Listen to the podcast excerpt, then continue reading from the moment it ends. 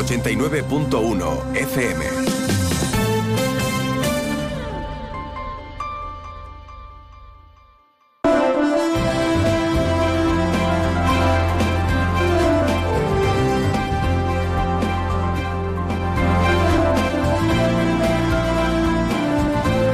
Más de uno Campo de Gibraltar en Onda 0, 89.1 de su dial.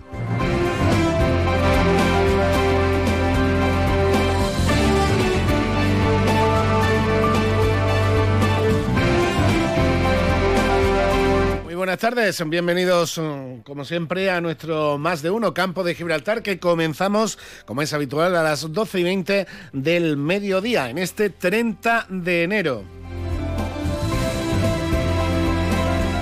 Martes eh, 30 de enero, que suele ser y es el Día Escolar de la No Violencia y la Paz, concretamente eh, denominado así en memoria de Mahatma Gandhi, ya que el 30 de enero es cuando es el aniversario de la muerte de este luchador incansable de la paz y la independencia también de la India.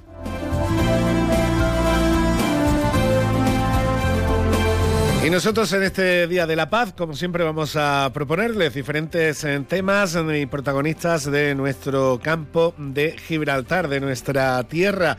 Vamos a mm, hablar perdón, de, de, Europa, de jóvenes europeos, concretamente de esa iniciativa que nuevamente está en marcha, de la que hablábamos ya hace unas semanas y que está ahora pues en plena recepción de proyectos. Hablamos de esa convocatoria 2024, la decimoctava edición del premio Jóvenes Andaluces Construyendo Europa, cuya primera fase concluye el próximo 16 de febrero. Y siguiendo con eh, Europa, aunque evidentemente vinculada la información al campo de Gibraltar, eh, hace unos días eh, también una, uno de los colectivos eh, que está realizando una importantísima labor en nuestra tierra, que es la asociación dedicada a la prevención y sensibilización contra los abusos a, a menores, la asociación Lula Cris, eh, hace tan solo unos días celebraba un paso definitivo del Consejo de Europa para indemnizar a víctimas de abusos sexuales, eh, tomando como referencia un caso que ha sido un auténtico escándalo eh, que sucedió hace ya décadas en, en Suiza y cuyo pronunciamiento por parte del Consejo de Europa pues es un hecho verdaderamente simbólico para acabar ya con esa mm, desgraciada costumbre que se ha hecho a nivel institucional cuando han surgido casos de abuso infantil, pero que también se hace en lo cotidiano, en lo más cercano, en el entorno familiar, cuando también surge un caso, lamentablemente un caso de estos en el entorno familiar y muchas veces la propia familia es la que intenta taparlo, eh, actuando así eh, en, en, defensa del, o en beneficio del abusador en vez de hacerlo en contra de, de la víctima. Una un pronunciamiento por parte del Consejo de Europa verdaderamente simbólico que comentaremos con Laura Cuevas, con la presidenta de la asociación Lulacris, una, un colectivo del campo de Gibraltar, con sede en los barrios, pero que trabaja para todo el campo de Gibraltar y para toda la, la, provincia en definitiva, que se felicitó por esta, por esta gran novedad a nivel europeo, ya que además forma parte del grupo Justice Initiative de España. También hoy, martes 30 de enero, tenemos que abrir nuestra página de carnaval y además con las interesantes e importantes novedades que se lanzaron del carnaval algecireño de, desde la jornada de ayer.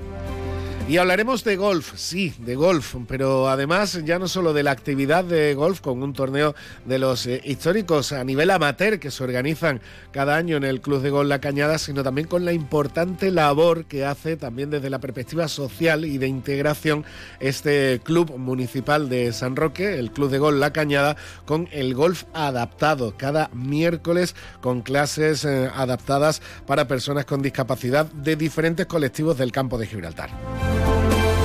Eso en cuanto al menú del día en algunos de los principales temas que trataremos en nuestro más de uno campo de Gibraltar. Además, evidentemente tendremos el avance informativo con nuestro compañero Alberto Espinosa porque la actualidad también está verdaderamente, verdaderamente eh, candente con visitas de consejeros a Algeciras, con eh, revisión de las instalaciones del puerto en previsión de situaciones de emergencia por la sequía que si sigue sin llover, esperemos que espero esperemos que no sea así, esperemos que llueva algo, eh, pero que si sigue sin llover, pues nos podemos ver eh, teniendo que utilizar esos recursos de emergencia.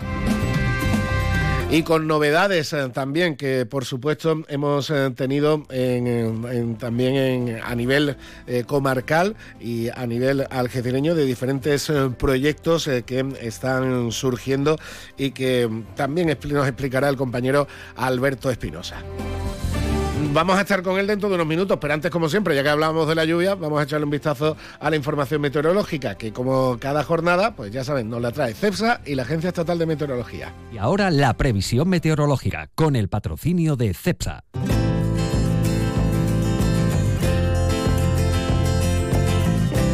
Y hasta la Agencia Estatal de Meteorología nos vamos. Marta Alarcón, buenas tardes. Muy buenas tardes. En la provincia de Cádiz eh, tendremos un ambiente despejado, salvo intervalos de nubes altas, con temperaturas sin grandes cambios, quedándose en valores de 21 grados en Jerez de la Frontera, 20 en Cádiz, Arcos de la Frontera y Rota 17 en Algeciras. Y de cara a mañana seguiremos con un ambiente despejado, salvo intervalos de nubes altas, las temperaturas máximas se mantendrán sin cambios, con cifras de 21 grados en Arcos de la Frontera y Jerez de la Frontera, 20 en Rota, 19 en Cádiz o 17 en Algeciras. El viento será de componente este, es una información de la Agencia Estatal de Meteorología.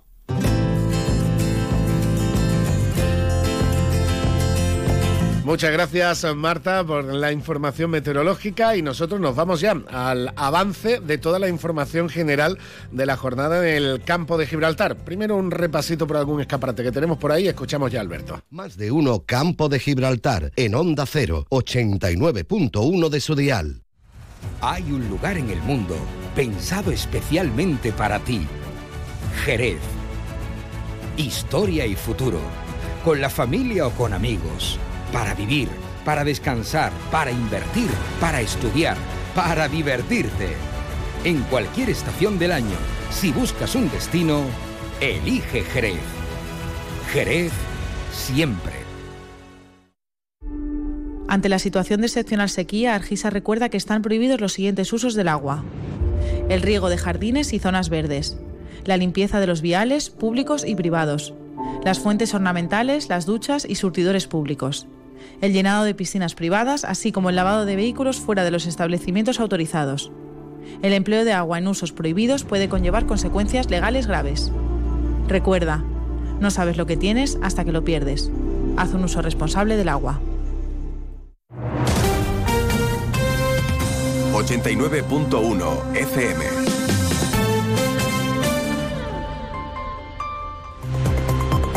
Y ahí tenemos ya sintonía de informativos, actualidad con nuestro compañero Alberto Espinosa, al que hoy tenemos por ahí en la calle, porque ya les decía, la actualidad está candente y hoy tenemos, hoy teníamos la agenda bastante, bastante cargada. Alberto, buenas tardes. Hola Salva, buenas tardes. Pues sí, me coge en plena calle, camino de la radio, con el compañero y amigo Alessio González del Diario Europa Sur, porque acaba de terminar la comparecencia de la consejera de Agricultura, Pesca, Agua y Desarrollo Rural, Carmen Crespo, con el alcalde de Algeciras, José Ignacio Landaluce, el presidente de la Autoridad Portuaria, Gerardo Landaluce, Mancomunidad, Argisa, bueno, todo con el, ese cuarto decreto de sequía del que venimos hablando desde esta mañana y las inversiones para tener preparado, lo volvemos a reiterar, Salva, las tomas del puerto, en este caso en la zona de Duque de Alba y en Campamento, eh, habría que hacer algunas obras. En principio, eh, la situación es preocupante, pero no es alarmante aunque todo apunta que vamos a ir a peor. De hecho, ahora mismo eh, las previsiones apuntaban a con una lluvia que no ha llegado en la cantidad necesaria a que los embalses, los pantanos iban a estar en 51 hectómetros cúbicos, ya superaríamos esos 47 eh, de, digamos, límite y estamos en 37. Eh, lo que quiere hacer la consejera, la Junta de Andalucía en este caso, también ha pedido ayuda a Bruselas, lo está haciendo el presidente de la Junta, Juan Moreno, y el gobierno, un trabajo conjunto es estar preparados y que estas infraestructuras sirvan para el futuro. Eh, las tomas del puerto entrarían en funcionamiento con barcos que le inyectarían agua, 100.000 metros cúbicos de agua no potable, 40.000 de agua potable, si fuese necesario. Que no es que vaya a ser mañana. Esperemos además que no sea necesario, porque sería una, hombre, una magnífica señal, pero sí por lo menos que aguantaríamos el tirón. Pero la situación es obviamente preocupante. Las administraciones están poniéndose las pilas y también se le pide al ciudadano ese uso responsable del agua. Además de, básicamente, este asunto, básicamente Alberto, porque quede claro que después tú lo comentabas el otro día, después eh, hay malentendidos y eh, corre un bulo y corre eh, que se está preparando, sí, que va a venir mañana el primer barco con agua, no, hay, hay que estar preparado para ese recurso de emergencia que será traer barcos con agua al campo de Gibraltar por si acaso hace falta, porque ahora mismo todavía no es necesario, pero dentro de mes y medio, si sigue sin llover, pues vaya usted a saber si no es necesario traer esos barcos con agua. Y si en, ese momento, esperemos que no llegue, pero si llega ese momento en el que es imprescindible habituallar al campo de Gibraltar con agua a través de barcos, lo que no pueden estar son las conexiones inservibles, tienen que estar preparadas, lógicamente. De hecho, en eso también ha incidido la consejera indicando que son obras que se van a quedar para el futuro porque, bueno, la sequía no parece que haya venido de manera pasajera, ¿no? Y que también se van a hacer obras en base a que esta situación, pues desgraciadamente puede ser más habitual de lo que nos, nos gustaría. También se habla de esa conexión, de esa conducción entre San Roque y la costa del Sol Occidental, pero para que sea de ida y vuelta. Ha recordado el presidente Gerardo de Andaluce y el alcalde que en su día Algeciras, pues eh, digamos, trasvasó agua a Ceuta, pues ahora puede ocurrir al contrario, no de Ceuta, sino en general de Costa del Sol y todo esto. Sigue coleando el pleno de ayer en Algeciras y también, bueno, pues ese mensaje de Ruiz Boix y del ministro Álvarez en torno a acuerdo de Brexit, que parece estar cerca, pero que de momento hoy pues tampoco se ha reunido. Picardo está en Londres con David Cameron. Bueno, veremos qué, acontece. Algunos, algunas fuentes de Gibraltar indican que está al caer. Bueno, ya esto lo hemos escuchado alguna que, que otra vez. Y en deportes, pues estamos pendientes, eh, Salva, de una lesión de Diego Esteban, que no pudo jugar el domingo en San Fernando, el riojano de las Algeciras, que tiene una lesión curiosa, curiosa, extraña, porque el futbolista le han hecho una resonancia de control de las habituales en, el fútbol profesional y bueno, pues no se le aparecía más que unas molestias, pero luego le han hecho otra y tiene una lesión grave. Entonces, bueno, a ver cuál de las dos es la que vale. Ahora están pendientes de las pruebas, lógicamente, con medida de prevención, Lolo Escobar dijo que no jugaba el domingo y parece que tampoco lo va a hacer el sábado ante el, el Alcoyano. Y ayer también, dentro del pleno, como tú dices, en pleno extenso e intenso, eh, noticias, eh, novedades importantes como la adjudicación del servicio de grúa municipal en Algeciras. Sí, lo contábamos esta mañana, 10 años, es un asunto que estaba pendiente desde la última pelotera, si me permite la expresión, con la anterior concesionaria. Bueno, parece que eso queda resuelto y la grúa la que nosotros tenemos que llamar alguna que otra vez porque hay cívicos que aparcan en nuestra plaza, pues ya tiene ya tiene la grúa en servicio el ayuntamiento de, de Muchas gracias, Alberto. Venga, hasta luego, ya vamos para allá. Muchas gracias Alberto por este avance de toda la actualidad de la mañana, que como ya les decía, está siendo bastante, bastante intensita, con esas obras necesarias por si la sequía sigue a peor, que tiene pinta, pero si la sequía tiene a peor, el campo de Gibraltar tendrá que habituallarse con agua a través del puerto y esas instalaciones portuarias tienen que estar preparadas por si acaso es necesario ese servicio, que repetimos, no es que vaya a comenzar mañana, pero si llega el caso, evidentemente no, no no puede coger la situación a contrapié, ni muchísimo menos. 12 y 33 minutos, vamos a ir a hablar de Europa, de jóvenes, nos vamos hasta la oficina de Europa Direct de la Mancomunidad de Municipios con Noelia Sánchez. Va a ser dentro de 30 segunditos. Los sistemas de ventanas Comerlin te aíslan de todo. Menos de tu mundo. Ventanas con sistemas Comerlin. Máximo aislamiento y confort para tu hogar. Lago. Fabricantes de ventanas con sistemas Comerlin. Estamos en Polígono Industrial Incosur, Nave 4, Campamento, San Roque. Más de uno Campo de Gibraltar, en Onda 0, 89.1 de su dial.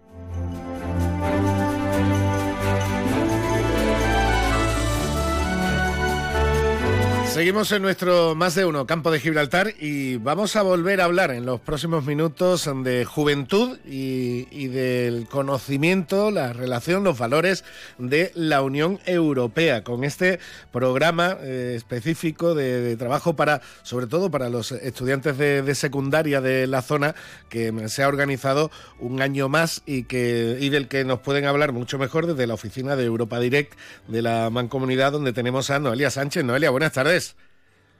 Hola, buenas tardes, Alba. Hablábamos hace unas semanas, me decías que en torno a mediados de febrero terminaba esta, esta primera fase de, toda esta iniciativa. Y bueno, vamos, cuéntame cómo, cómo va la inscripción de, de institutos y de estudiantes de la zona. Pues vamos un poquito lentos, vamos un poquito lentos, pero estamos dando un último empujón a, a lo que es las sesiones informativas que estamos realizando ya en, en los centros educativos de, en este caso el campo de Gibraltar, aunque el concurso va destinado a todos los centros de la provincia de Cádiz. No me, no me eh, diga, como sabéis, no me diga Noelia, que en esto también solemos esperar última hora, como en todo. Ojalá no sea así, pero es verdad que la experiencia nos dice que año tras año eh, apuran hasta la última semana para enviarnos los formularios.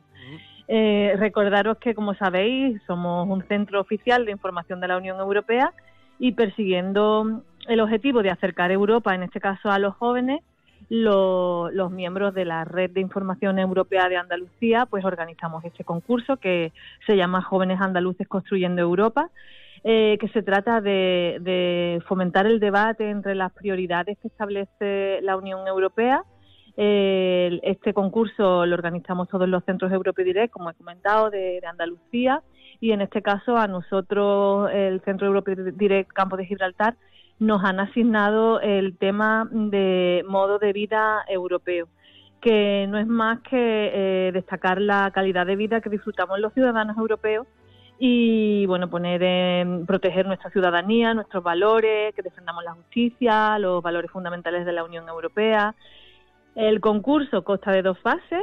la primera en la que estamos actualmente y que los centros lo único que tienen es que eh, organizarse en un grupo de entre mínimo 15 alumnos y máximo 21 participantes, en el que eh, se pueden incluir uno o dos profesores. Y a través de un formulario, lo único que tienen que hacer es proponer eh, qué tipo de, de trabajo podrían tratar durante 20 minutos sobre modo de vida europeo. Puede ser una presentación PowerPoint, puede ser un formato mixto que, sería eh, un teatro, una representación teatral en este caso, eh, una coreografía, un vídeo, en fin, cuanto más original y más creativo, eh, mejor, porque se supone que de entre todos los seleccionados el día 16 de febrero, mm, que es el último día para enviarnos ese formulario de la provincia de Cádiz, va a salir un ganador y aquí está lo, chulo de, la, de, este concurso, que es que ellos lo que ganan en principio es un viaje para todos los integrantes de, ese grupo al Centro Euro Latinoamericano de la Juventud, que está en, en Mollina, en Antequera.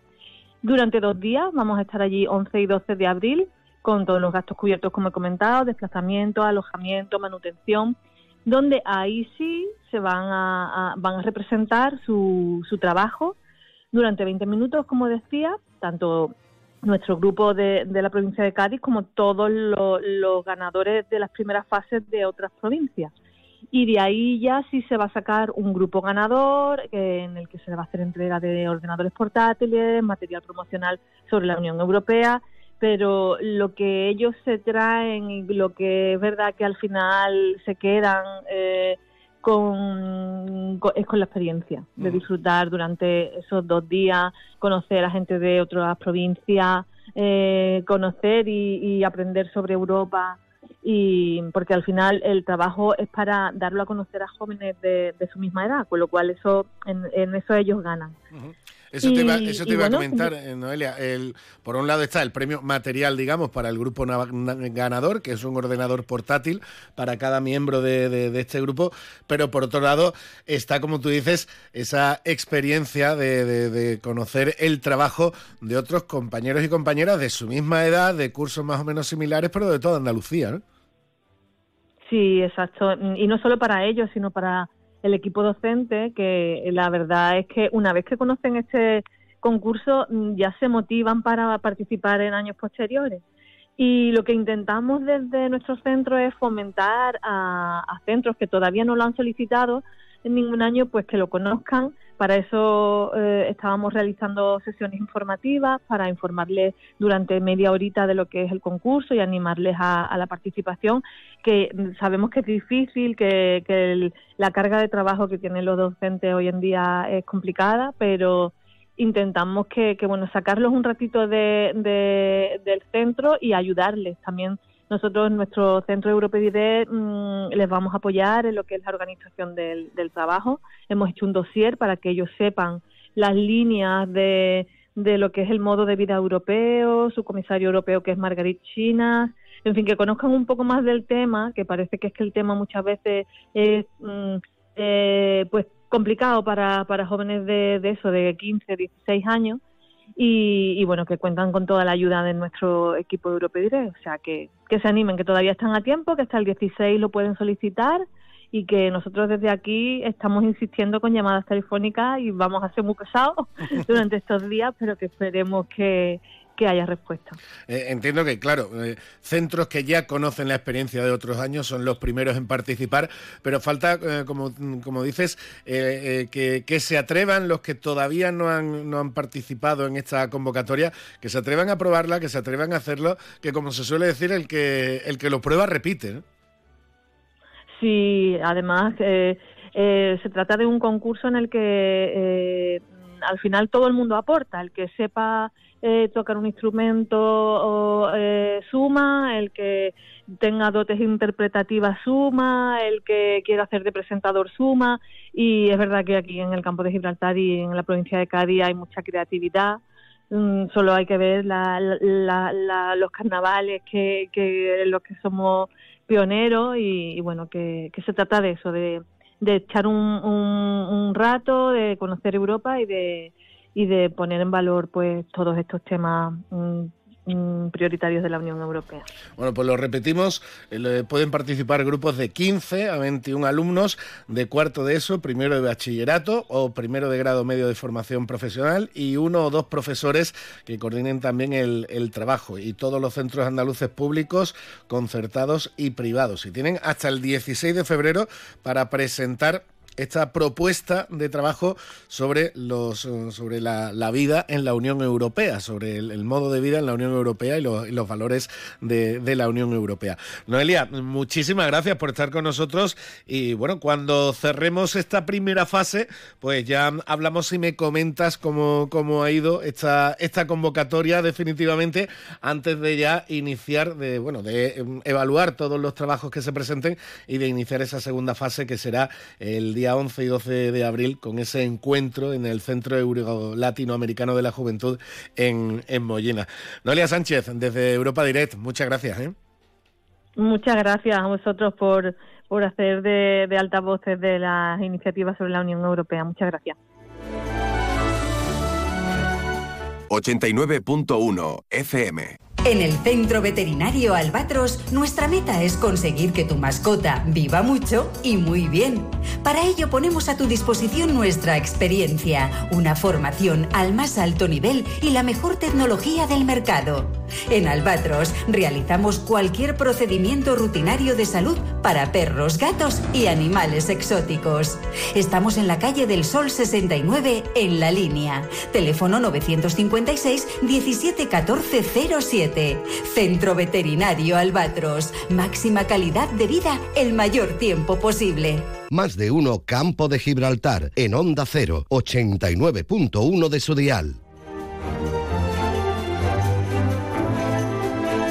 12 y 44 minutos ya del mediodía en nuestro más de uno campo de Gibraltar. Continuamos adelante y vamos a hablar de otra cita internacional, pero en este caso deportiva, la que ha habido, este, la que se ha sucedido este fin de semana en el recorrido municipal de La Cañada, en el Club de Gol La Cañada de San Roque, con la decimocuarta edición del Trofeo Barbésula, puntuable para el ranking amateur internacional de, este, de este deporte. Hablamos con el director de La Cañada, Jaime Rabina. Buenas tardes.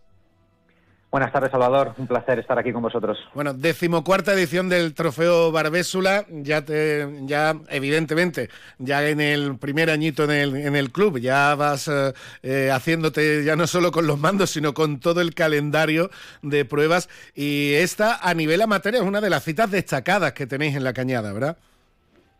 Eh, pues sí, como bien decías, es una, es una prueba muy importante, ya es su, su decimocuarta edición, es una prueba con, con solera en la zona y evidentemente en el club.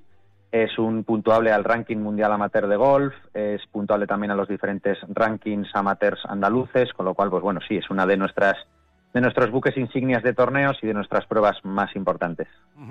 Bueno, la, prueba, mm, ahora me, comentas detalles, pero no me puedo resistir, tengo que comentarlo. Categoría Mid Amateur, el triunfo corresponde a Cosca Horno del Real Club de Gol de Soto Grande, concretamente el director del Club de Gol Soto Grande, por dos con dos golpes menos que un tal Jaime Rabina, director de la Cañada.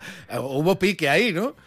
Bueno, no, pique, pique ninguno, al revés, muy cordial todo. Fue, fue una maravilla que jugamos el último día juntos. Eh, pasamos, evidentemente, una buena mañana. Yo quise aprovechar que teníamos este tipo de torneos aquí en el club, eh, pues también no solo para trabajar en las oficinas, sino para trabajar un poco en el campo y recuperar sensaciones de competición muy lamentablemente, como bien, como bien dices, pues no, no pude, no pude ganar. Cosca estuvo a un muy buen nivel, yo no tanto, y, pero bueno, insisto, lo importante es que, que pudimos disfrutar de tres días de competición maravillosos, de una última jornada muy muy bonita, a pesar de que el nivel que mostramos los dos no fue, no fue quizás el, el que tenemos, el que sabemos que podemos y el adecuado, pero bueno, insisto, estuvo, estuvo muy bien y darle la enhorabuena a Cosca, que merecidamente merecidamente se llevó la victoria. Bueno, pero demostráis, demostráis que los directores eh, todavía sabéis manejar los palos, ¿eh?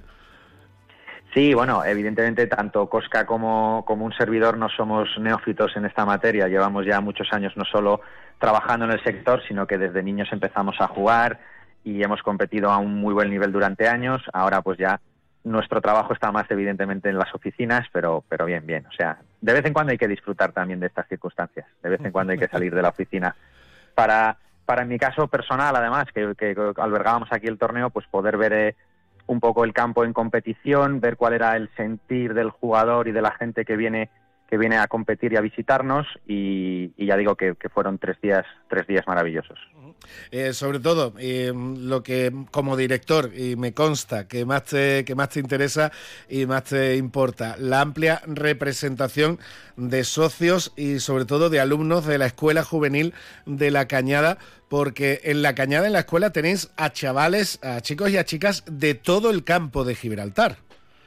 Sí, correcto. De hecho, eh, durante la prueba hemos tenido hemos tenido, si no estoy contando mal, fueron eh, más de 20 chavales eh, socios y de la escuela municipal que han estado participando en esta prueba, eh, con además papeles bastante, bastante destacados. Pues tuvimos una de nuestras socias y alumnas de la escuela, Alejandra Gil, ha sido campeona handicap de la prueba.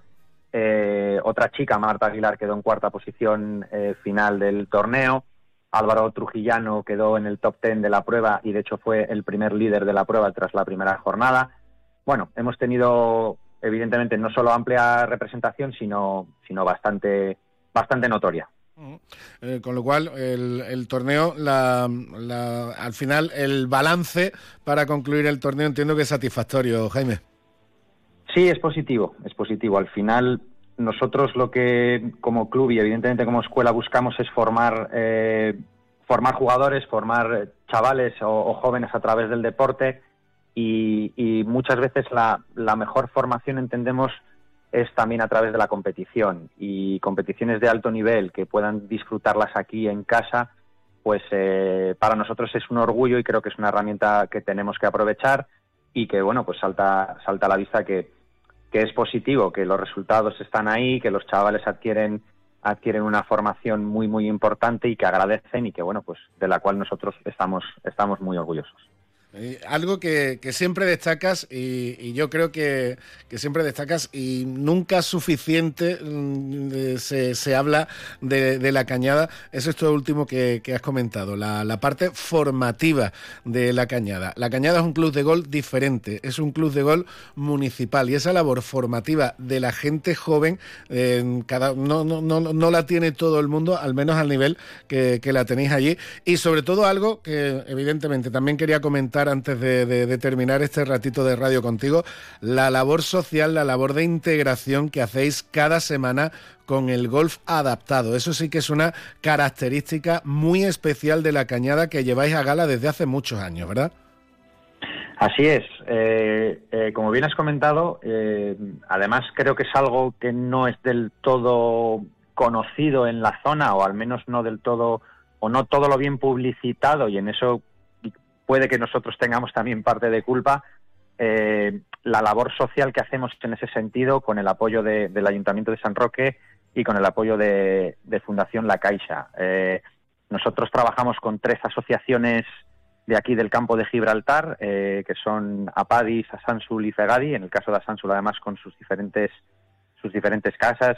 si no me equivoco y no me dejo ninguna, son Casa de la Playa, eh, Villa Carmela, Montecalpe, La Caracola y La Velada. Eh, entonces, pues bueno, mm, albergamos durante nueve meses, que utilizamos el mismo calendario escolar que con nuestra escuela juvenil y de adultos, en el que todos los miércoles de diez y media a doce y media, pues a, un total de más de 100, de 100 alumnos les damos unas nociones de golf, unas actividades orientadas al golf en las que ellos pues, pues puedan, como comentábamos antes, no solo eh, practicar un deporte, sino formarse de otra manera, es decir, adquirir una serie de valores que el propio deporte tiene y que lógicamente les hace les hace disfrutar mucho. Hacemos con ellos además dos eventos también eh, durante el año, uno es de finalización del curso y otro es un torneo que hacemos de, de Navidad en el que bueno pues eh, Papá Noel siempre hace una parada en el club para entregarles regalos a todos ellos. Ya digo que es probable, si quitando o, o a la par que lo que hacemos con la escuela juvenil es sin duda nuestra labor de la que nos sentimos más más orgullosos. Y cuando lo comentas, eh, cuando lo comentas con compañeros del norte, que es de donde tú provienes, oye Jaime, ¿cómo te va por allí? ¿Cómo te va en la cañada? ¿Cómo te... Entiendo que esta parte del trabajo sorprenderá mucho, ¿no? Sí, porque es cierto que no tanto, al final las instalaciones de golf eh, o, casi deportivas es verdad que estamos enfocados a dar servicio a clientes que nos lo requieran, no tanto a muchas veces intentar hacer una labor eh, más comunitaria mm, de, acceso a nuestro deporte a todo tipo de personas. Y es verdad que eso en la idiosincrasia de la cañada está muy, muy, muy arraigado porque el que tengamos tantos niños en nuestra escuela, por ejemplo, es pues porque básicamente desde su creación el campus se hizo pensando por y para eh, en los niños. Eh, luego, lógicamente, pues con el paso del tiempo se adherió esta pata de también hacer una labor social y que a través del golf pues las personas eh, en las que igual muchas veces no se piensa pero que también requieren evidentemente de, toda nuestra atención como pueden ser pues algún tipo de discapacidad, discapacidad física o, psíquica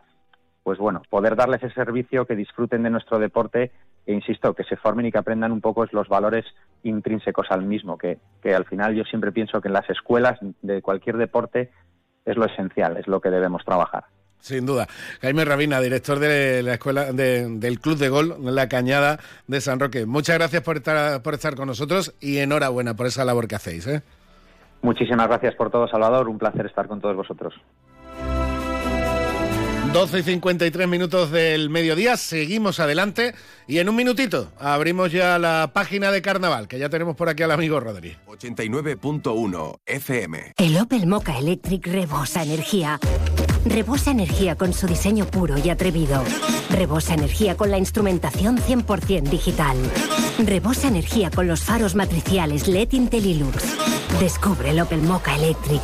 Rebosa energía. Ve a tu concesionario Opel más cercano y descubre la gama Mocha. Estamos en Vallamóvil, área del Fresno, A7, salida 1115B, Los Barrios.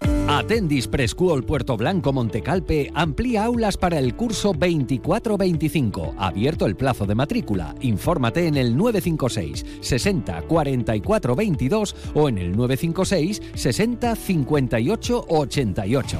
Ven a conocer nuestro proyecto educativo de 0 a 18 años en Algeciras. Formamos alumnos con una atención personalizada para un mundo global. Somos colegios del mundo IB, Colegio Puerto Blanco Montecalpe, desde hace 46 años en el campo de Gibraltar. Más de uno Campo de Gibraltar en Onda 0, 89.1 de su dial. Bueno, me vas a ver a poco, me vas a ver a poco, pero nos quedan cinco minutitos para hablar de, carnaval en la página que abrimos sobre la fiesta de Don Carnal desde hace ya varias semanas para hablar de nuestro carnaval, del carnaval del campo de Gibraltar y sobre todo ahora con las novedades que ayer ya presentaron desde Algeciras la Asociación Cultural Carnavalesca, la Asociación de Antifaces de Oro y el Ayuntamiento. Y aquí tenemos precisamente desde Antifaces de Oro José Luis Rodríguez. Rodríguez, buenas tardes. Buenas tardes, Bueno, ya tenemos personaje, ya tenemos pregonero. Vaya pedazo de pregonero, ¿eh? Vaya pedazo de pregonero, vaya pedazo de Dios Momo que tenemos, vaya pedazo de, de personaje, eh, todos los que sean, todos los que, los que se han nombrado, creo yo, creo yo, que son gente que, se, que, que lo merecen de sobra. Y por, por, lo que han hecho en el carnaval. Sin duda. A ver, para pregonar el carnaval, eh, bueno, pues se cogen muchas veces eh, personajes del mundo del carnaval muy representativos, a veces de fuera del mismo de, la ciudad en donde es el carnaval y donde es el pregón, etcétera. En este caso, desde Algeciras seguís apostando por gente de la tierra, porque aquí hay gente muy buena en el carnaval, de un nivel muy, muy alto y muy representativa. Y, por ejemplo, Antonio Moncada cumple todos esos requisitos de pe a pa, ¿no? pues sí, porque Antonio Moncada, a ver, empezó conmigo Empezó conmigo con un grupo mío de verbena y después eh, la góndola. Después estuvo con Joselito y se marchó para Cádiz con su primo, eh, Andrés, Andrés Pérez Moya, y, y, se estuvo en dos, en dos agrupaciones grandísimas, la de Martínez Ares y la de Juan Carlos Aragón, casi nada. Así que es un tío con una trayectoria grandísima, de mucho. Y una vez, una vez que volvió aquí, estuvo con, con el Juanan, hizo una, una de las comparsas de, de, Juanan, que la dirigió él precisamente, y que, y que, tiene, que tiene una trayectoria grandísima en el carnaval y que, y que merece pregonar los carnavales de su tierra. Además, como digo, con todo el respeto a los pregoneros de cualquier sitio, que todos le ponen mucho empeño, le ponen mucho cariño. Pero el sabor que le pone uno de la tierra es, un valor añadido. Claro, lógico. Normalmente los, los, pregoneros de, de, Algeciras, normalmente han sido gente de Algeciras, normalmente. Mm. salvo, salvo rara, rara excepción. Eh, de hecho, yo fui pregonero también un año. Así que gente de aquí de Algeciras son los que normalmente están, y, gente del carnaval, ya últimamente se está haciendo, se están, están pregonando la fiesta gente que son que, han sido comparsistas o chirigoteros.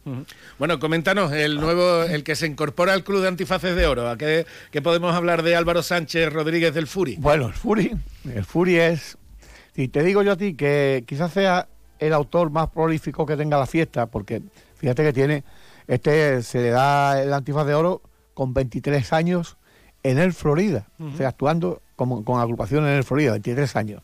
Pero es que además, él ha, él ha hecho el mismo año, en el mismo hecho, ha, hecho a lo mejor tres grupos. La ha hecho la música a uno, la ha hecho la letra a otro y, y, él, ha, y, él ha actuado con el, con el suyo. O sea que es un tío, es un tío con una trayectoria en los carnavales grandísima. Y claro, no eh, es que no había, no, no, había color. Era el único que en ese momento tenía los 23 años. Y es un tío además, un tío que, canta, que tiene un, oído grandísima y grandísimo, que hace la segunda de maravilla. A mí me encanta, porque yo soy, yo soy segunda también, a mí me encanta cómo lo hace él. ¿eh? Y, algunas veces hemos cantado juntos, incluso cuando hemos hecho algún alguna cosilla para, para algún pregonero, último que hemos, estado preparando algo como para Ángela Melgar, que estuvimos cantando algo en, cuando ella fue pregonera, y, y nos pusimos a cantar la, la presentación de, de, Caramelo y, y él, hace la, segunda conmigo, los dos flipábamos, nos gustaba, porque nos gusta mucho cómo, lo hacía. Bueno, ya aparte también, lo voy a mencionar antes de, irnos, por supuesto, personajes populares, Miguel Heredia Flores y Purificación García López, eh, José Antonio de Lara y Jesús Corrales, comparsistas buenos, y Mario Saavedra y Juan Triguero, los chirigoteros buenos. Y además, José Luis Cabrera Román, mención especial por su apoyo al desarrollo del Carnaval Especial. Sí, bueno, porque eh, eh, José Luis Cabrera ha sido un comparsista de toda la vida de Dios, estaba en la eh, Chirigotero ahí de la Bajadilla y, con Pepe de la Paz, ha estado en, muchas agrupaciones y, es un tío también que había que hacerle algo porque no tenía nada.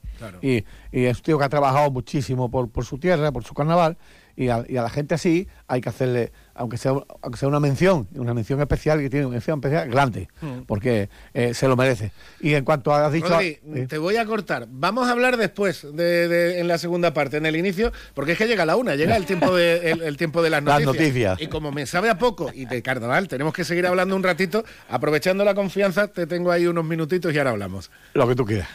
Una de la tarde, noticias en Onda Cero. Mediodía en Canarias.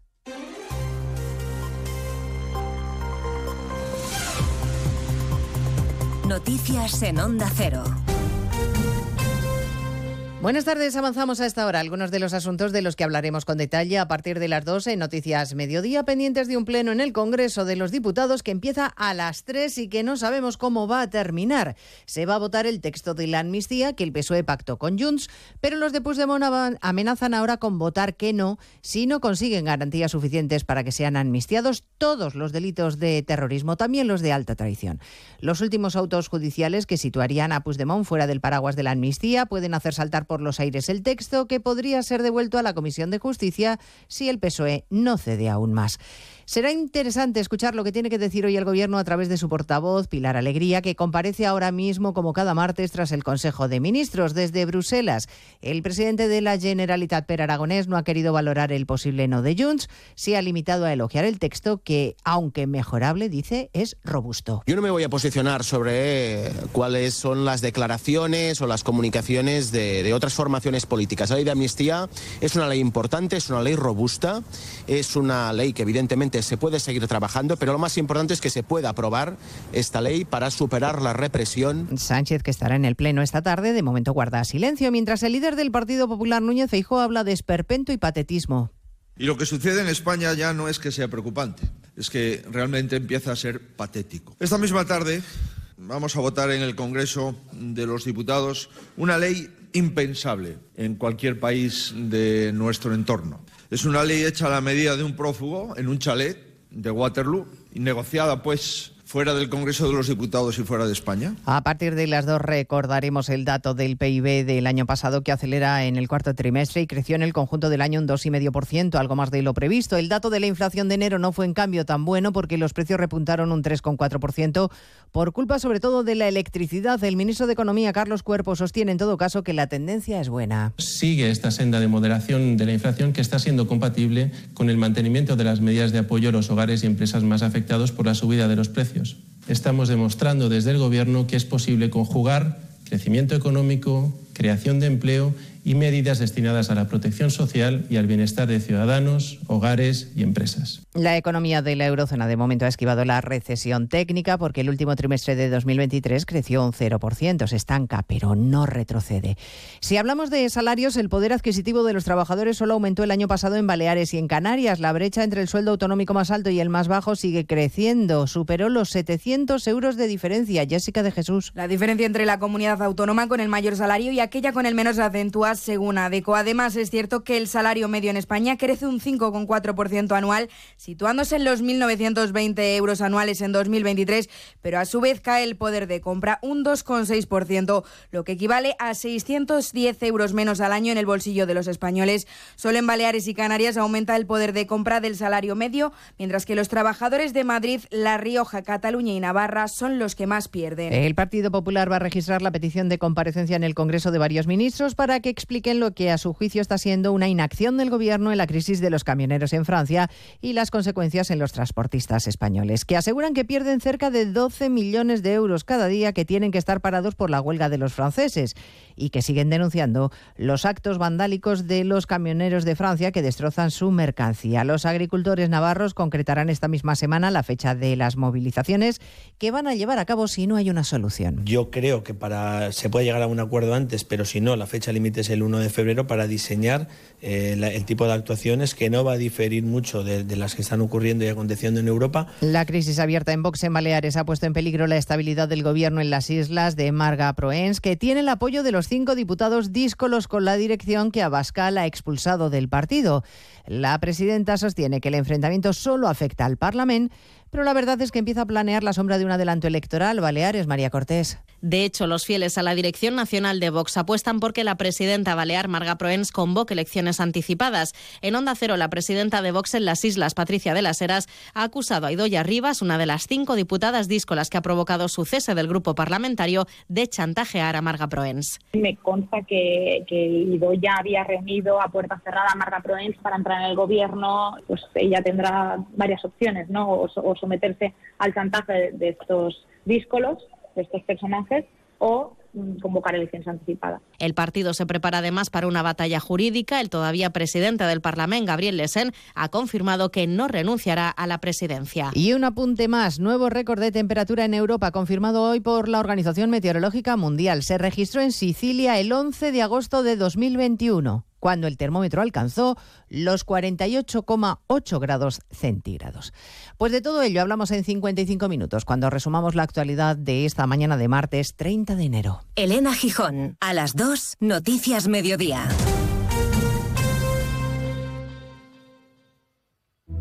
Hay personas de ideas fijas, de porque lo digo yo y punto, de perder la razón por querer tenerla. Hay personas con las que cuesta conectar y otras con las que la conexión no falla. ¿Qué tal? ¿Cómo están? Bienvenidos a una nueva mañana de radio. Gracias por elegirnos. No hagas, no hagas por cambiar ya de tema. Quién sabe qué acontecimientos inesperados nos traerá la actualidad de esta nueva temporada, ¿verdad? Porque hay más de un tipo de oyente, pero solo una radio capaz de llegar a todos. Onda Cero, tu radio.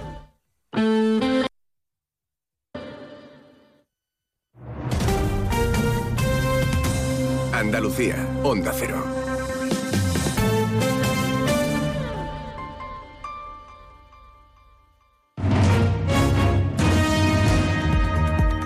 En Onda Cero, Noticias de Andalucía. Jaime Castilla. Buenas tardes, hacemos hasta ahora un repaso de la actualidad de Andalucía de este martes 30 de enero, día en el que el presidente de la Junta, Juanma Moreno, mantiene en Bruselas una reunión con el vicepresidente de la Comisión Europea con el objetivo de llamar la atención de las instituciones comunitarias sobre la sequía que sufre la comunidad. Hablando de sostenibilidad, en el municipio sevillano de la Puebla del Río, 12 ayuntamientos del entorno de Doñana firman hoy un acuerdo para el reparto de 70 millones de euros del Ministerio de Transición Ecológica destinados a la conservación del entorno natural y el desarrollo de las economías locales. Otros dos consistorios, los de Hinojos y Almonte, firman su propio pacto porque no están de acuerdo con ese. Onda Cero vuelva Rafael López. Firman, Jaime, un acuerdo entre ellos, entre Hinojos y Almonte, como propuesta para el Ministerio, porque entienden que el reparto que se ha hecho no es justo al no contemplar que estos dos territorios aportan el 64% de la superficie a Doñana. El resto de pueblos aplauden un acuerdo que va a suponer una importante inyección económica. En Málaga, el ciudadano italiano detenido por asesinar presuntamente a dos mujeres y emparedar en lo que entonces era su piso a una de ellas, ha reconocido en una carta los crímenes, aunque dice que a la que ocultó su cadáver en una pared no la mató. Onda Cero Málaga, José Manuel Velasco. El presunto asesino quiere confesar que mató en mayo pasado a su expareja Paula porque ha experimentado en prisión un acercamiento muy grande con Dios. Sobre la muerte en 2014 de Síbora, su otra expareja, insiste en que no fue responsable de su muerte, pero reconoce que ocultó su cadáver, por lo que, según dice, mantiene que está arrepentido por hacer algo tan asqueroso. Seguimos ahora con el repaso de la actualidad del resto de provincias y lo hacemos por Almería. En Almería, tras los bloqueos a camiones almerienses en Francia que se han visto involucrados en las protestas de los agricultores, empiezan las primeras estimaciones. Y es que de seguir en la misma situación, asociaciones como la Organización de Productores de Frutas y Hortalizas de Almería asegura que supondrá pérdidas a la semana que superarán los 75 millones. En Cádiz, Dragados Offshore ha anunciado la inversión para la ampliación de su planta en el polígono del Bajo de la Cabezuela en Puerto Real con un importe de 175 millones de euros y la creación de casi un centenar de nuevos empleos. En Ceuta, el Partido Popular y Vox han rechazado desde la Asamblea cualquier acuerdo con EH Bildu. El gobierno local cree que no se debe pactar con quienes no condenan sin fisuras el terrorismo de tan expuesto. PSOE, Medice y Ceuta ya acusan al gobierno local de hacer política con el dolor de las víctimas. En Córdoba, el 76% de los empresarios de la construcción cumplieron sus expectativas en el año 2023. El sector espera que este año sea mejor y hasta el 60% de los empresarios esperan que sus resultados sean mejores. Un 32% cree que se mantendrán como el año pasado.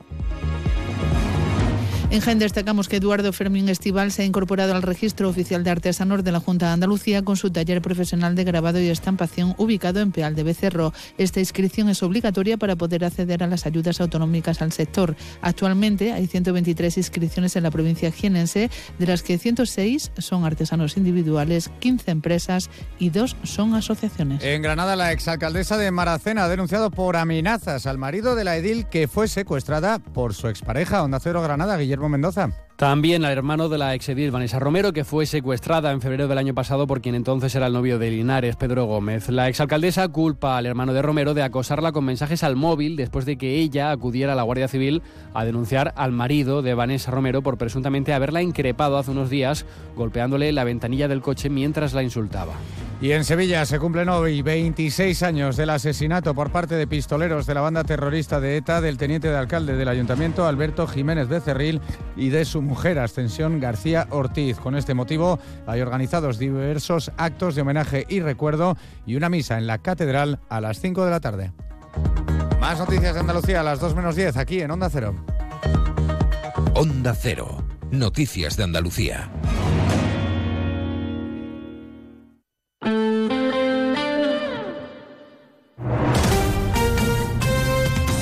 89.1 FM.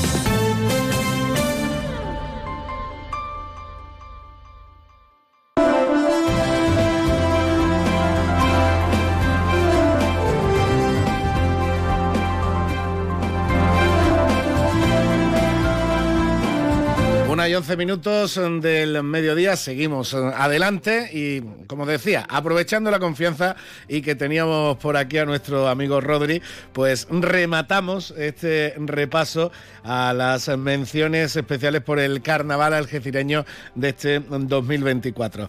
Eh, Rodri, me comentabas, bueno, ya habíamos comentado el Furi, que es eh, quien se incorpora al grupo y a la Asociación de, Antifaces de Oro, pero vamos con los personajes populares, Miguel Heredia y Purificación García. Eso es un, matrimonio de, lo más bullanguero que tú te puedas imaginar, y a los que quiero muchísimo. Eh, él, estuvo saliendo también en algunos grupos míos, y, pero a él le pega a todo. Él le pega a la sevillana, le pega al flamenco, le pega al carnaval, le pega a la Navidad y, la mujer canta como Los Ángeles. Y, va con él donde sea. Su hija igual. Y, ya te digo que son, son gente algecireña 100% y que quiera su tierra y, a todas sus tradiciones.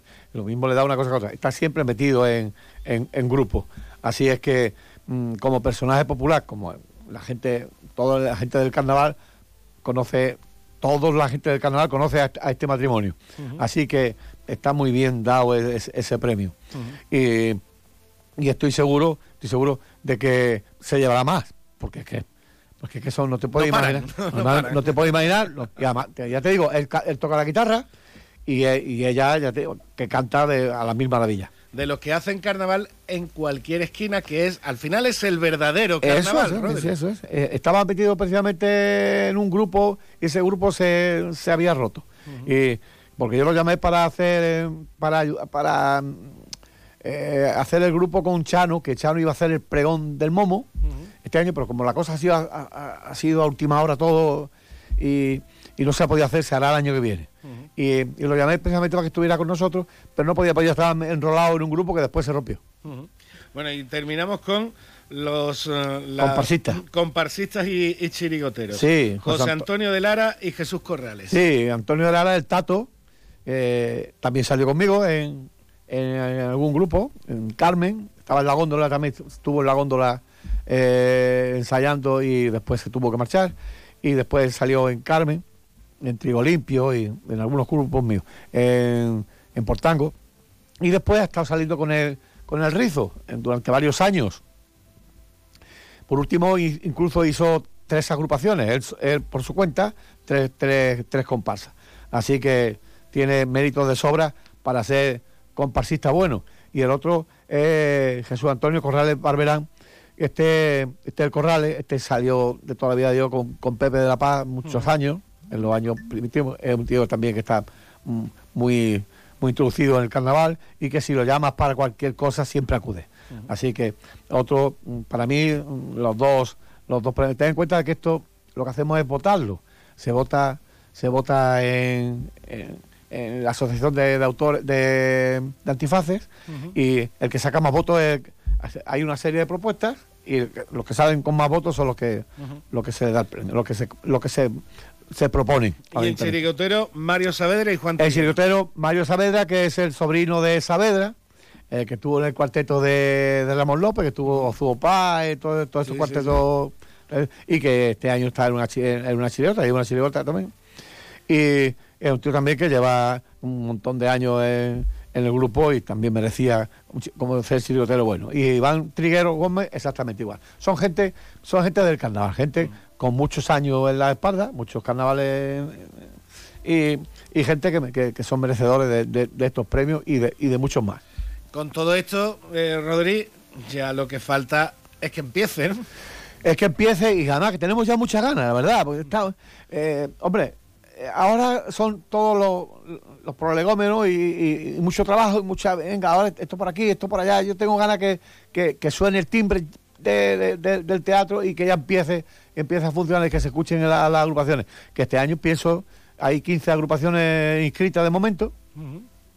Y y yo creo que va a ser un, un concurso muy agradable, muy bueno, porque hay muy buenos grupos. Y ya para terminar, comentar la gran novedad de este año del carnaval en la calle, que nos comentaba África el otro día, y es que el carnaval mm, para el, sobre todo para el algecireño y el de hace unos años, eh, el que ya llega a algunos trienios de carnaval encima, el carnaval en la calle vuelve al que, al que es su sitio, que es la Plaza Alta.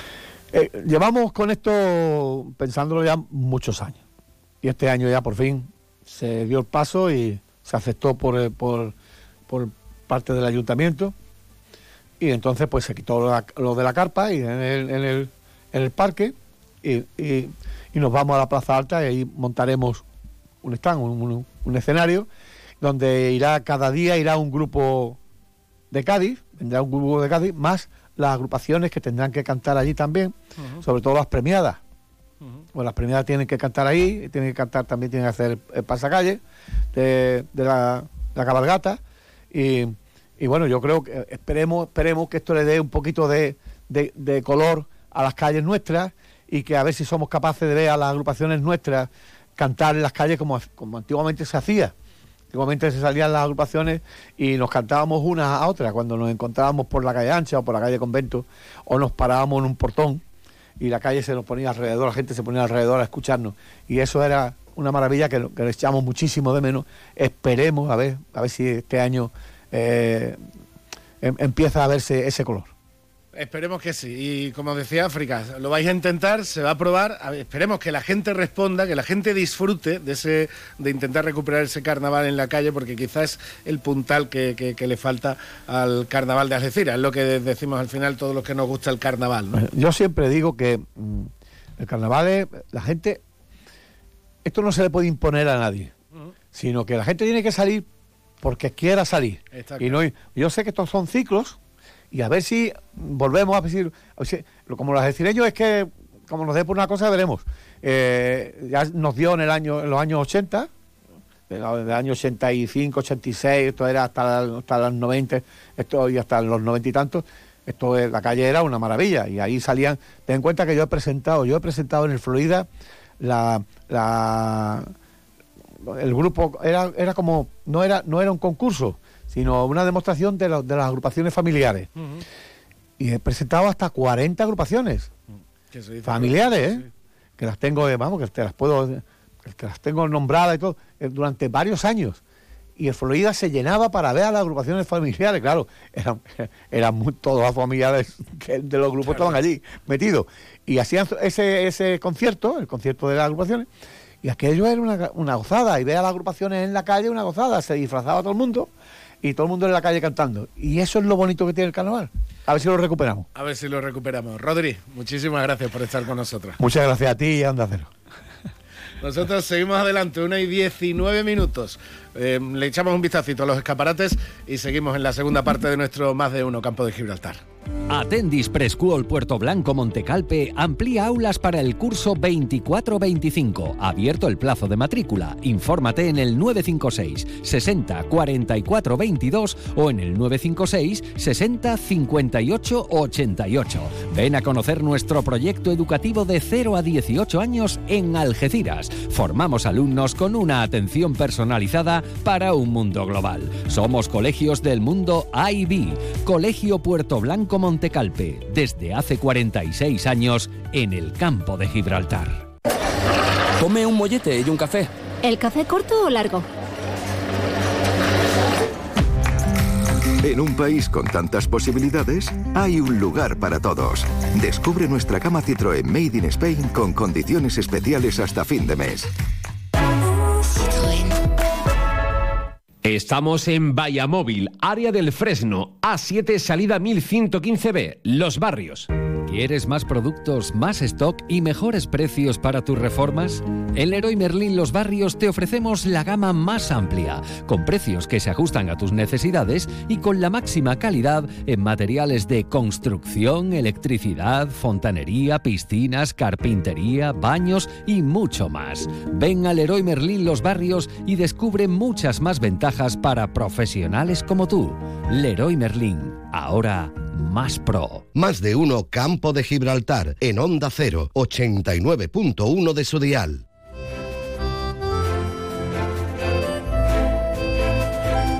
21 minutos, pasan ya de la una de la tarde, seguimos en nuestro más de uno campo de Gibraltar y abrimos eh, también ahora temática cultural, después de hablar del después de hablar del carnaval, con esa página carnavalesca que nos gusta ir introduciendo en estas semanas previas a que lleguen estas, estas fiestas, vamos eh, a hablar de un proyecto de los emblemáticos en este en la actualidad ahora mismo dentro de la Delegación de Cultura y Patrimonio del Ayuntamiento de Algeciras. Hablamos de la capilla del Cristo de la Alameda. Y lo primero aclarar, sí, se está arreglando ese espacio que pertenece al patrimonio de, Algeciras, pero no es que se vaya a abrir la capilla, es que se va a realizar con, destinos, eh, con, con un fin museístico. Delegado Municipal de Cultura, Pilar Pintor, buenas tardes. Buenas tardes, Salva. Bueno, no hace, ah, bueno, el otro día estuvisteis em, revisando eh, cómo van los trabajos de, restauración de, la capilla y ya me contaron que la impresión fue magnífica.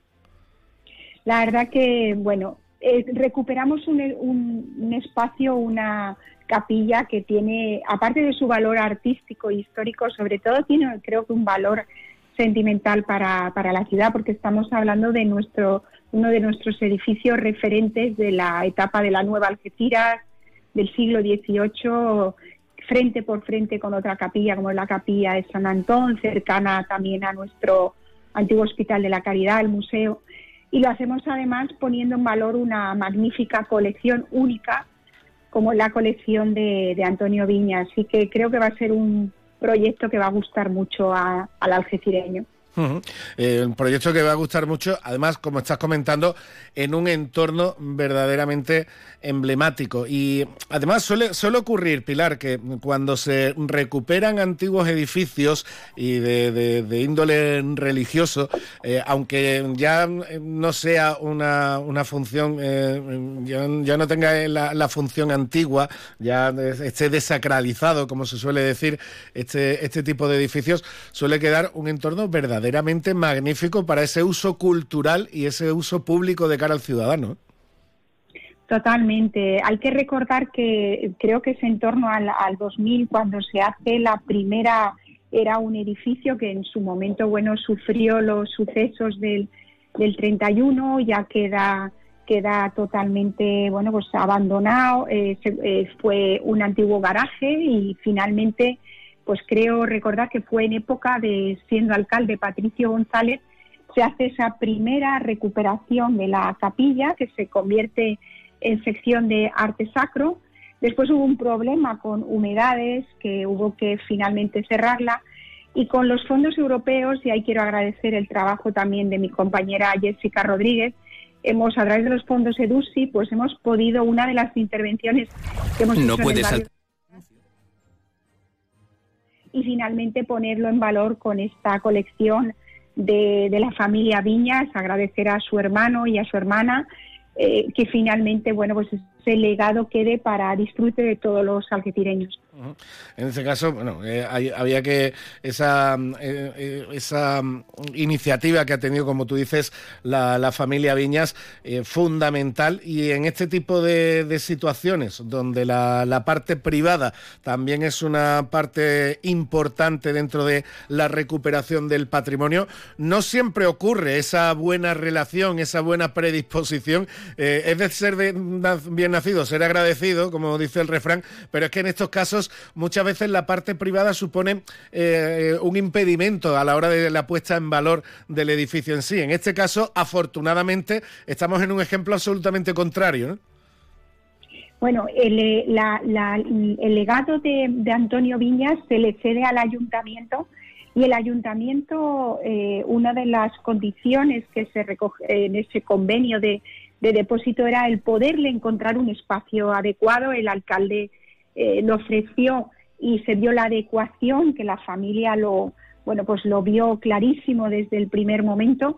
Y a partir de ahí pues trabajamos primero como decía el poder sol- solucionar esos problemas que nos permitieran albergar una colección.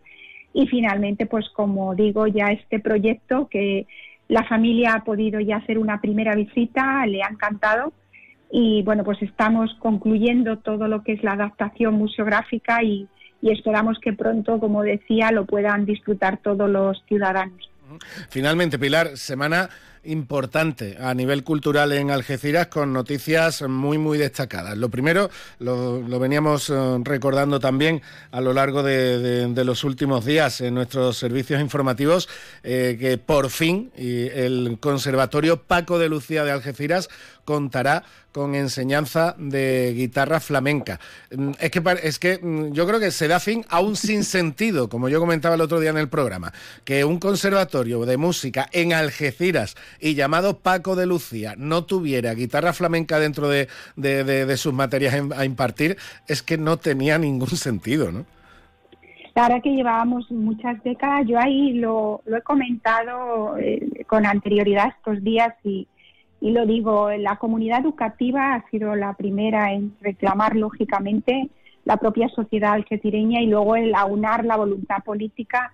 Por supuesto, el Ayuntamiento de Algeciras lo hemos venido reclamando. Tenemos en nuestra oferta de la Escuela Municipal José María Sánchez Verdú, impartimos la guitarra flamenca con nuestro profesor José Manuel León. Era lógico que la ciudad de Paco de Lucía, eh, donde incluso eh, se reconoce que hay una forma especial de, tocar la, la guitarra, pues nuestros alumnos puedan eh, en ese, bueno, ya futuro más cercano. Hay- eh, creo que esto junto con esa noticia también de, que la Junta finalmente vaya a hacer frente a toda la parte de derribo y demás, yo creo que es un empujón importante a que este proyecto pues sea su consecución sea ya más cercana. Eh, Yo creo que son pasos muy importantes y como tú bien decías eran necesarios. Además, pues sí, porque sobre todo eso eh, hace que sea la Junta la que pueda acometer ya inmediatamente todos los trabajos necesarios, incluso ese trabajo previo de, de derribo que en un principio le correspondía al ayuntamiento. Entonces entiendo que todo esto facilita mucho más.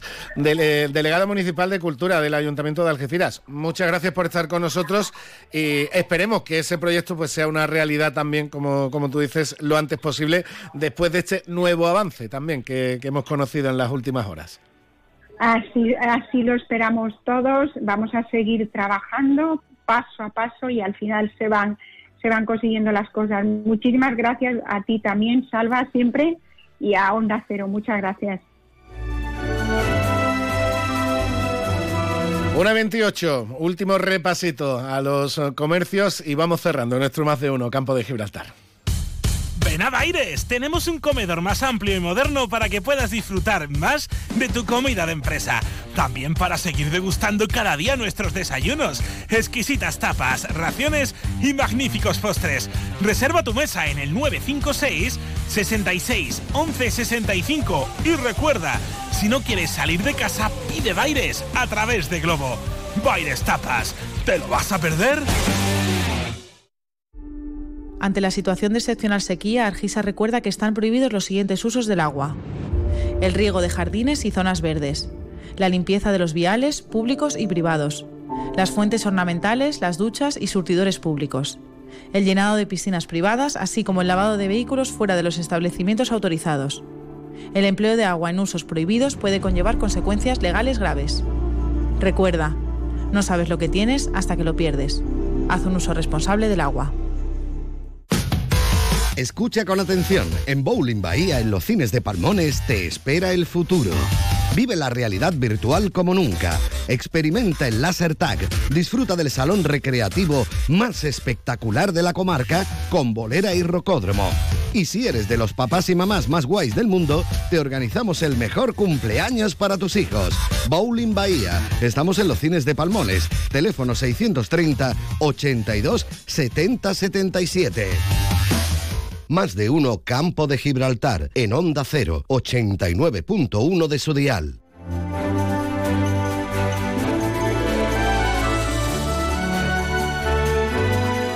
Mañana comentaremos, eh, como decíamos, esa novedad también dentro del Consejo Europeo sobre el tema de abusos, eh, ah, de abusos sexuales a menores con una decisión em, emblemática y simbólica que trasladaba la asociación Lulacris. Mañana hablaremos con Laura Muñoz, la presidenta de Lulacris, para que nos comente las repercusiones y sobre todo lo, importante para asociaciones eh, como ella que supone este tipo de decisiones institucionales al máximo nivel a nivel europeo para seguir impulsando la actividad, la lucha y la prevención contra esa lacra eh, que, supone el abuso sexual contra, contra menores. Mientras tanto, llegamos ya a la 1 y 31 minutos de la tarde, hora de ir cerrando nuestro programa y lo hacemos como siempre, con cumpleañeros del día en este 30 de enero, Día Internacional de la Paz. Cumpleañeros eh, célebres e ilustres, como por ejemplo, pues mm, sin ir más lejos, el propio rey de España, su Alteza Real Felipe VI, que hoy 30 de enero cumple 56 años. También cumplen años eh, personajes de nuestro país muy conocidos como el humorista, actor y director Carlos Latre. En el mundo del cine cumple años Christian Bale, uno de los eh, actores británicos más interesantes y más importantes sin duda. Y en el mundo del fútbol, pues eh, cumpleaños eh, futbolistas ya retirados como Peter Crouch, el espigado, el espigado delantero mm, inglés, y Juninho Pernambucano. No sé cómo tiraba la falta este. Y cumpleaños también en el día de hoy y con su música vamos a despedirnos, el músico británico conocidísimo de su etapa en Genesis y, sobre todo de su etapa en solitario, ya saben de quién puedo hablar, Phil Collins. Y nos vamos a despedir con este otro día en el paraíso. Y me van a permitir además que lo haga con un emotivo recuerdo, porque eh, desde anoche el campo de Gibraltar ha perdido a una de sus figuras culturales eh, más eh, importantes en los últimos años, sobre todo en el mundo del cine. Ha fallecido Miguel Becerra, director eh, de, cine linense, ganador de un Goya, además también escritor, también tuvo su faceta de cantante y sobre todo muy buena persona. Nos ha dejado repentinamente y desde aquí, pues con, con Phil Collins de fondo, pues nuestro pésame a Eva, a su hija, a toda su familia y amigos y nuestro recuerdo cariñosísimo, por supuesto, para la figura de Miguel Becerra. Un abrazo enorme a todos sus seres queridos. Descanse en paz, Miguel Becerra. Y como él siempre decía, los que le apreciábamos haremos lo posible, pero procuraremos que, como siempre, todo vaya bien. Con esto les dejo. Mañana volvemos a las 12 y 20 con más eh, información, más protagonistas en su más de uno campo de Gibraltar. Hasta mañana.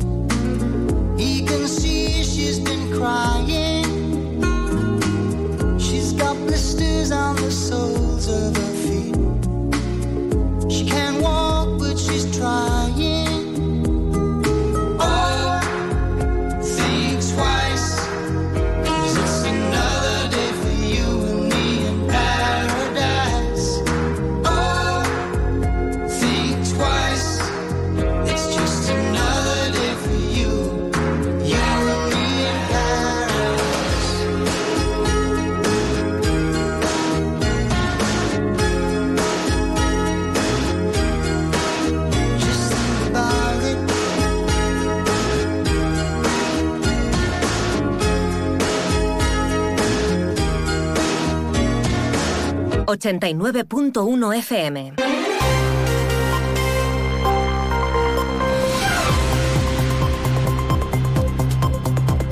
Noticias del campo de Gibraltar en Onda Cero Algeciras con Alberto Espinosa.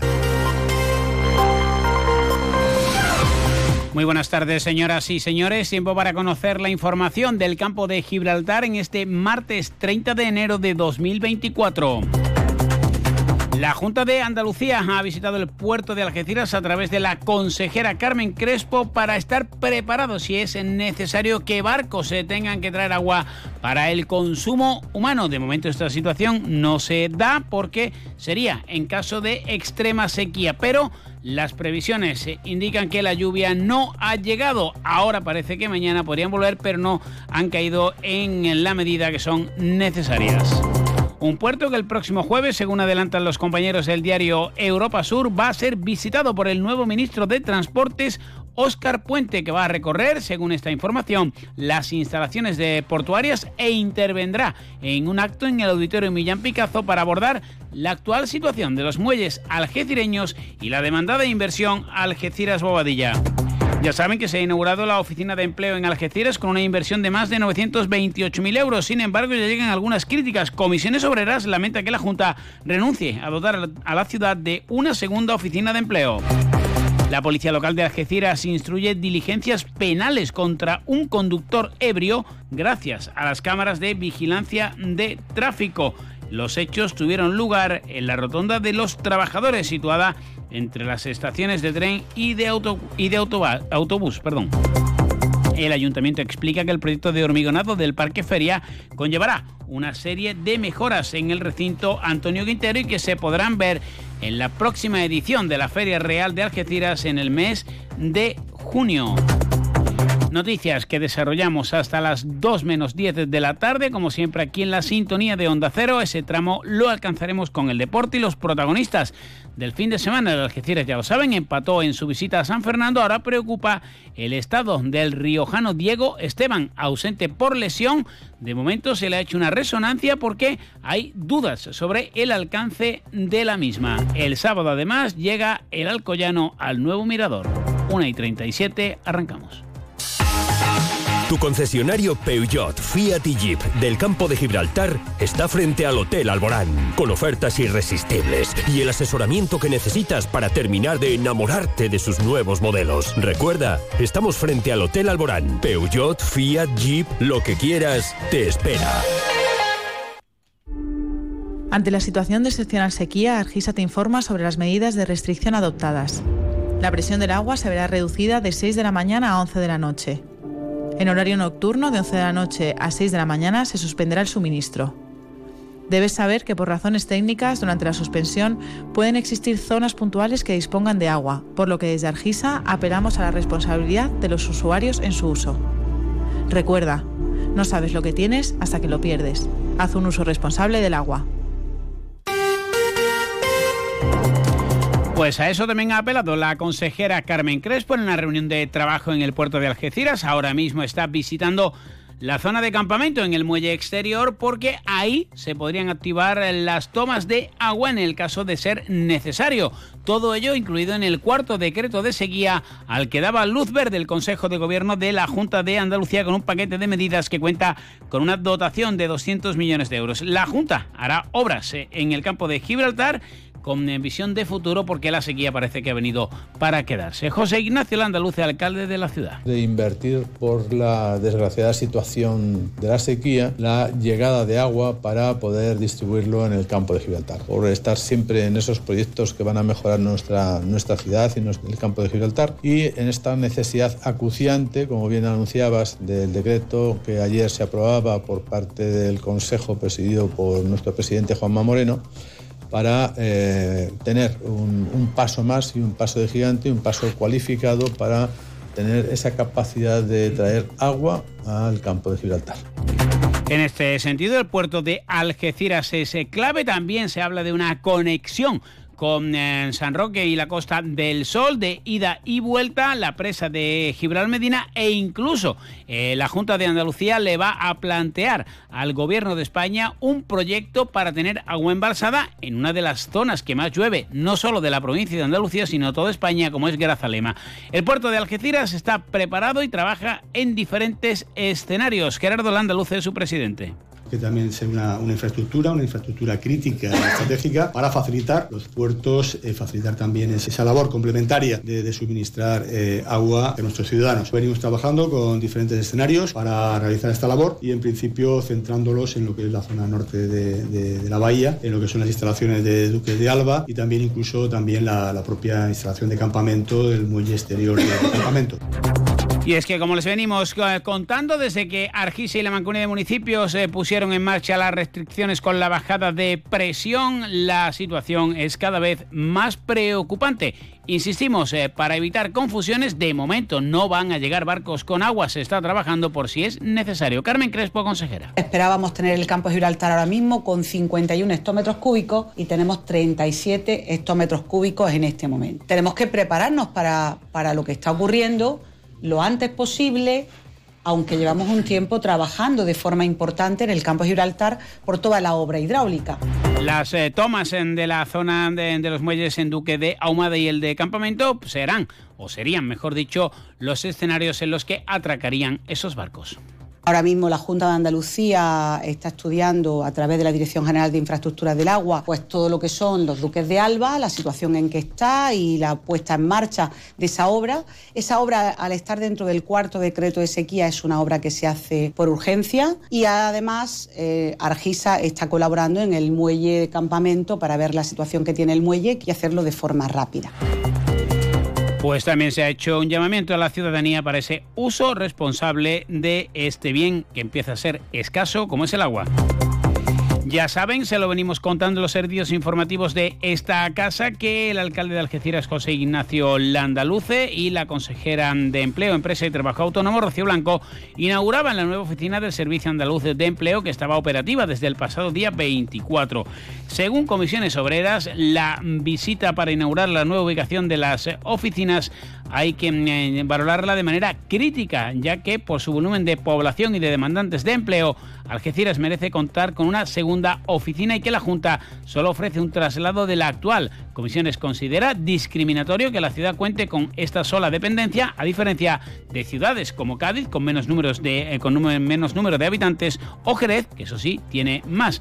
Desde la Consejería, Rocío Blanco defiende que es un nuevo modelo. Y esta oficina pues será el escenario ideal para seguir trabajando en un cambio de modelo que, estamos implantando en el Servicio Andaluz de Empleo, un modelo de gestión integral en el que bueno, se trata de un abordaje diferente de las funciones de orientación y de, intermediación y sobre todo de dar mayor servicio tanto a los desempleados como, a las empresas, para que realmente eh, la empresa encuentre los perfiles profesionales que ellos entienden que, tienen que, tener para insertar laboralmente y los desempleados encuentren efectivamente ese, ese trabajo. El plan de asfaltado de Algeciras arrancó en la jornada de ayer por San José Artesano, pero seguirá en estas próximas semanas por diferentes puntos de la ciudad, como por ejemplo la zona sur. Jessica Rodríguez. En la zona sur también se va a actuar en la calle Pintora Regla Gallegos, de la Caña de los Tomates, las calles Lagartijo, Machaquito, Cara Ancha y Pedro Romero en Los Toreros y Donantes de Sangre en San García, al igual que la calle Ninfa en Getares. Este plan tiene como objetivo desarrollar actuaciones de mejora y refuerzo del firme de varias calles para mantener su estado superficial en óptimas condiciones, interviniendo sobre una superficie total de 35.800 metros cuadrados. En la línea, la mesa de contratación del consistorio ha propuesto en su última sesión la contratación de la redacción del proyecto para la recuperación del entorno de Torre Nueva a la Unión Temporal de Empresas Yamur Bonelo, así como la dirección de obra y la coordinación de seguridad y salud. Un contrato valorado en más de 26.000 euros y es un proyecto cofinanciado por los fondos europeos de Next Generation y debe adaptarse a la inversión prevista para la ejecución de esta obra, muy demandada en los últimos tiempos y que asciende a más de 340 euros. También el ayuntamiento ha informado que va a abrir un proceso de participación para la redacción del el proyecto Reinterpretando el Parque Princesa Sofía. Una y casi 45 de la tarde. Ven a las rebajas de Descansa y encontrarás grandes descuentos en todas nuestras marcas. Son Pura, Centix, Hypnos, SB Descanso, Pardo, Belfont, Financiamos tu compra hasta 24 meses sin intereses. Visítanos en Ruiz Zorrilla 36 junto a Correos o en la web www.descansaalgeciras.es. Disponemos de parking gratis para nuestros clientes en el Parking Plaza de Andalucía. Descansa, tu tienda de Algeciras, especialista en descanso.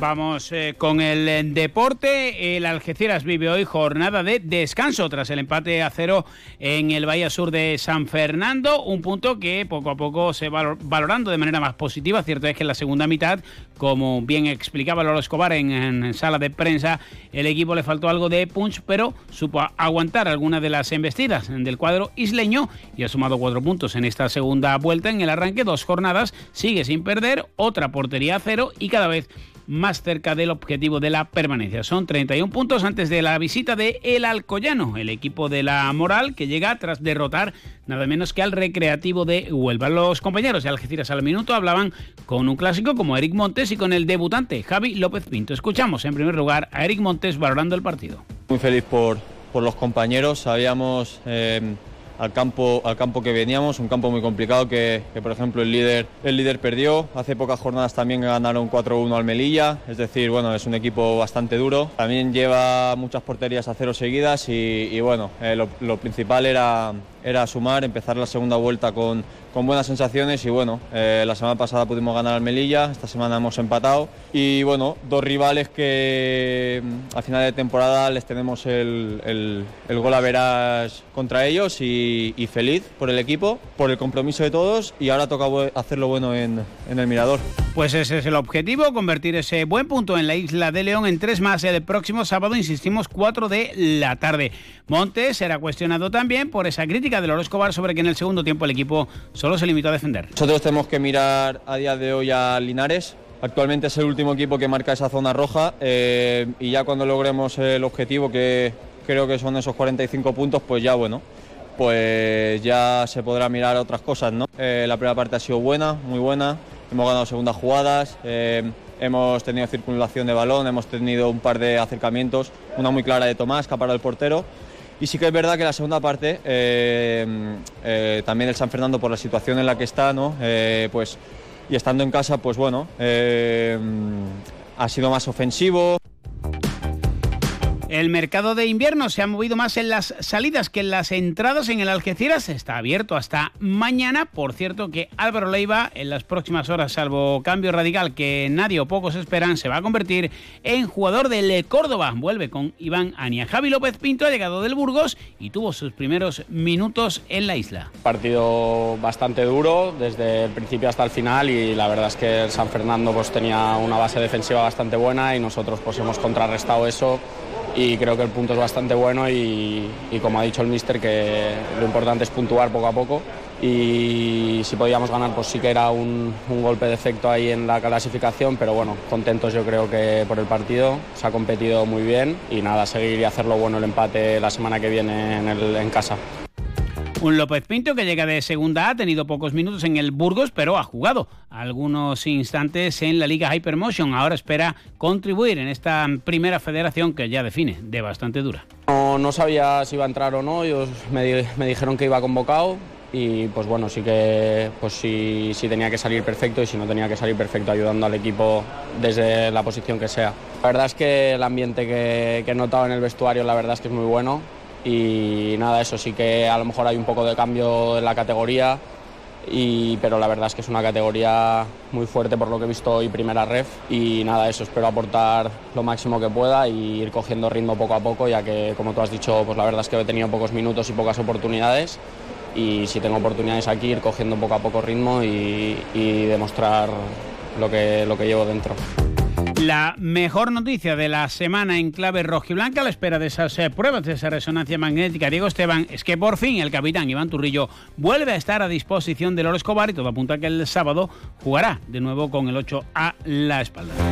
La balona, por su parte, quiere hacer borrón y cuenta nueva y centrarse en su visita al Águilas de Murcia, otro de los eh, gallitos. Mere podría incluso jugarse el puesto en tierras eh, murcianas y el mercado que sí se ha movido en la entidad blanquinegra no parece que vaya a deparar sorpresas, aunque hasta el último momento hay que esperar. Llegamos así a las 2 menos 10, ahora como siempre, noticias de Andalucía, aquí en la sintonía de Onda Cero.